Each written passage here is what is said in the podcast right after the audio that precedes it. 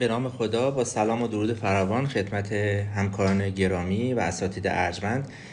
case مورد بحث cath conference شماره 17 daily cardiology به نظر می‌رسه نقطه عطفی در practice در بیماری های عروق کرونر خصوصا نوع مزمن در چند سال اخیر باشه. خانم 63 ساله هستن با سابقه دیابت و hypertension سابقه MI و آنژیوپلاستی با بالون. 6 سال پیش که در واقع یک case مزمن کرونر محسوب میشن مراجعه داشتن از دو ماه پیش با typical chest pain function class دو که از لحاظ کلینیکی می‌تونیم این بیمار رو هنوز یک سندروم مزمن کرونر حساب کنیم یا ماکسیموم یک low risk unstable angina محسوب بکنیم. یافته های EKG و اکو نرمال بوده ejection fraction خوبی داشتن. اسکن هسته براشون انجام شده ایسکمی متوسط در ناحیه قدامی الیدی و الیدی داشتن که تحت درمان با آسپرین و استاتین و بتا و داروهای کنترل کننده دیابت هم هستن. به هر تقدیر برای بیمار آنژیوگرافی کورنر انجام شده و تنگی های مهمی که در آنژیوگرافی می‌بینیم در میتپارت و دیستال الیدی با قطر باریک هستن. diagonal ها درگیری هاشون به شکل ضایعات ostial و ضایعات diffuse هستش. قطر اونها هم باریکه. انسداد obtuse marginal دارن که یک collateral supply از RCA داره و شاخص تنگی RCA هم در قسمت mid part یک پی هست که پی small vessel هست و طول کوتاهی هم داره. سوالاتی که در اپروچ به این بیمار ممکن مطرح بشه این خواهد بود که آیا این بیمار اساسا اقدام به یک تست غیر تهاجمی استرس داره یا نداره؟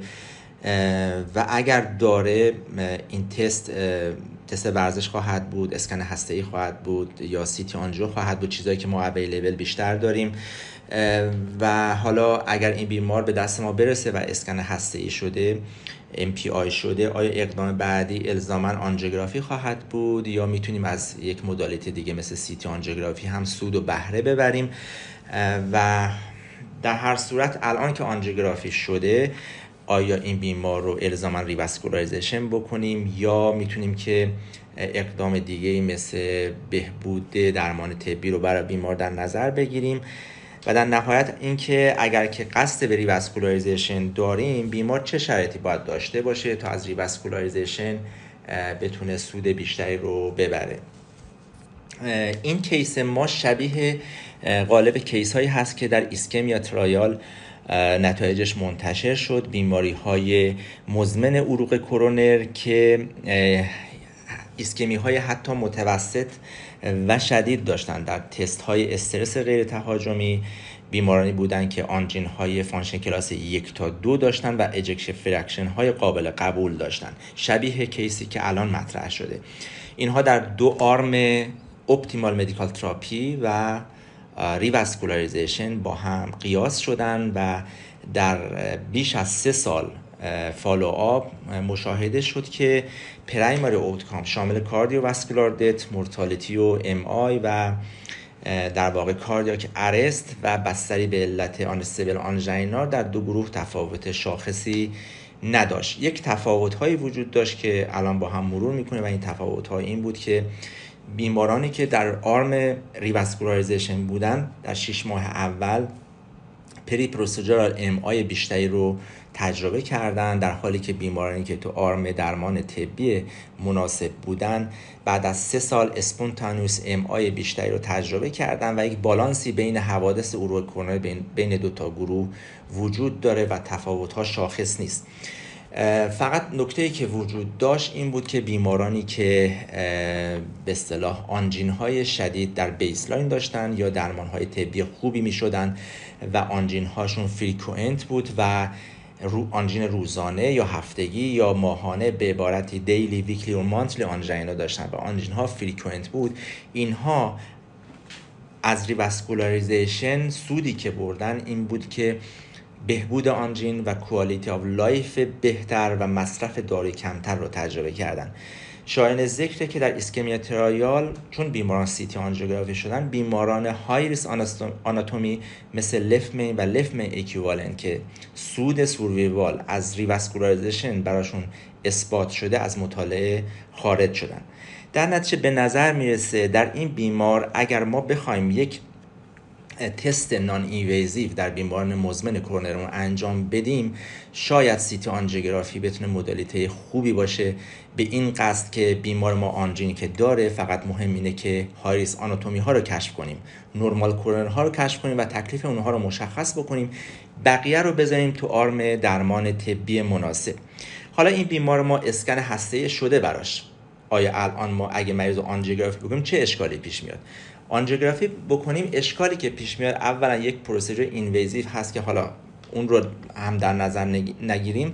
مسئله که ایجاد میشه وقتی بیمار آنژیوگرافی شد برای پزشک و مریض و همراهان و حتی پرسنل کادر درمان هم همونطور که تو practice روزانهمون هم می‌بینیم یک intention به وجود میاد که بیمار revascularization انجام بشه و کاری براش انجام بشه. انگار که آنژیوگرافی شده کاری براش انجام نشده. این تصور به وجود میاد و ما دست می‌بریم به revascularization خب این مریض ما اگر این داستان برای ما اتفاق افتاده هنوز درمان طبیش کامل نشده. و فقط beta blocker داره به عنوان داروی ضد آنژین استفاده می‌کنه.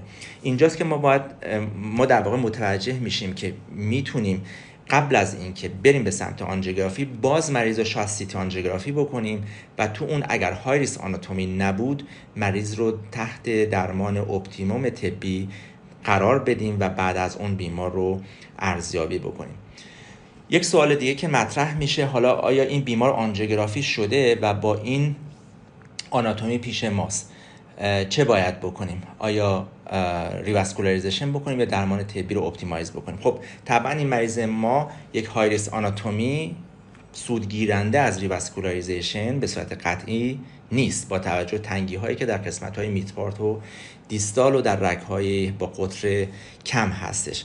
خب طبعا این مریض باید ابتدا optimize medical therapy براش در نظر گرفته بشه beta blocker بیمار دوز کافی داده بشه calcium channel blocker در درمان در نظر گرفته بشه.